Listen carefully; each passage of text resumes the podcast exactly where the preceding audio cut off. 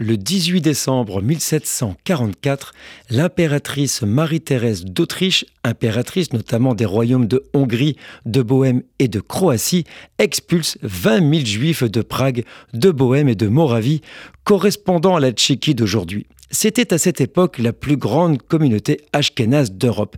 Mais cela a déclenché une catastrophe économique dans tout l'Empire qui l'obligea à rappeler les Juifs rapidement afin de continuer à bénéficier du savoir-faire de ses exportateurs et négociants juifs en verre et en toile de bohème.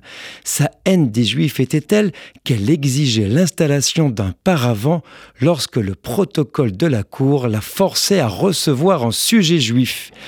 À l'égard des autres religions, elle déclare ⁇ Je déteste les protestants, mais je hais les juifs ⁇ C'était le 18 décembre 1744.